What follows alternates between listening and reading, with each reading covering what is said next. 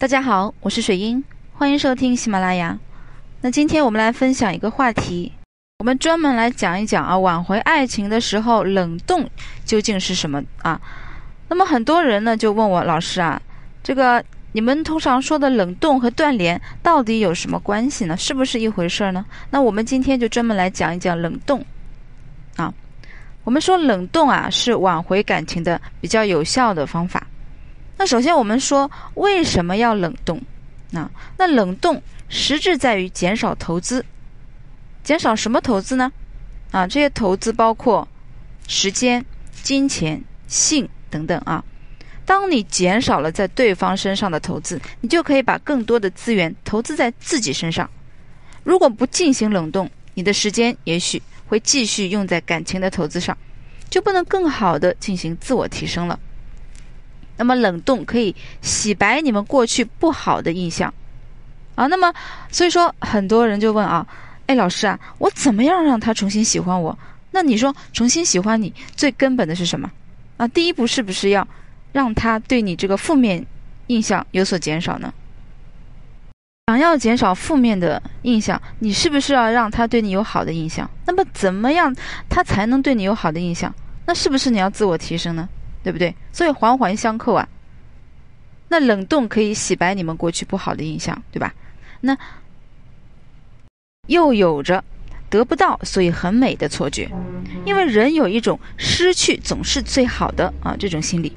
那冷冻期间，对方会逐渐淡忘过去的不愉快，从而渐渐想起对方的好处。那么啊，你在这个冷冻期冷冻之前呢，你也可以写一个信啊。那么呃，如果你不知道要怎么写这个信呢，你也可以来咨询我们啊。这个信啊，这个文字啊，话不能太多，当然也要看情况啊。有的时候你们实在是太糟糕了，你多说一个字他就反感啊，反感就是说呃，把你的这个呃负面的分数啊再加减去，再加上这个一百，那你不就呃更加的糟糕了吗？所以说，是否要写啊？写这个这个冷冻的信啊？你要这个啊判断不同的情况。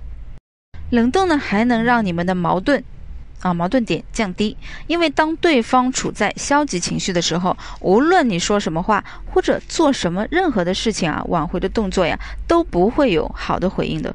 如果你不进行冷冻处理，就直接做挽回的动作，就会让你们的矛盾加深。更加不利于挽回，甚至使关系走向恶化。那么冷冻的作用是什么？当你被分手，你啊，你于是就想要挽回的，但是却不懂得挽回的有效方法，认为挽回就是要用行动和语言去打动他。这样即使挽回也不会长久，因为你们的问题根本没有得到解决，要再次分手那是迟早的事。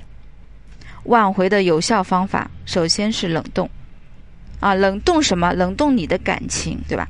当你们在分手后，两个人的情绪都处在愤怒或是悲伤中，那么这个时候，无论用何种方法，对挽回效果都是不大的。冷冻是要你们啊，先冷静下来，待大家恢复稳定的情绪，再去做挽回这个动作。冷冻并不是什么都不做啊。那有些学员会问：冷冻之后，对方就会主动来找自己了吗？那么我的回答是否定的。所谓的冷冻，并不是你什么都不用做，啊，冷冻是你们对对方的关注减少了，各自把自己从对方的世界里抽离出来，让大家有个冷静思考的空间，但并不是要你对自身的提升进行冷冻。人说活到老学到老，更何况你们发生了这么多的问题啊，对吧？你肯定是要去学习啊，自我提升的呀。你要利用你们冷冻期间做一些自我提升的动作，才有助于你的挽回。那冷冻的核心是实现二次吸引。当你在冷冻期间，可以做一些提升自己价值的事，表现在心态上，你要先调整好自己的情绪。接受分手这个事实，不要让情绪影响你的工作和生活。在行动上，你要找到导致你们分手的原因。那先反省自己，然后加以改正。同时要不断学习，多参加集体活动，让你的生活更加丰富多彩。冷冻就是啊，要你先关注自己。当你在冷冻期间，通过努力让自己变得更加优秀，那更有价值的时候，你才有了挽回的资本。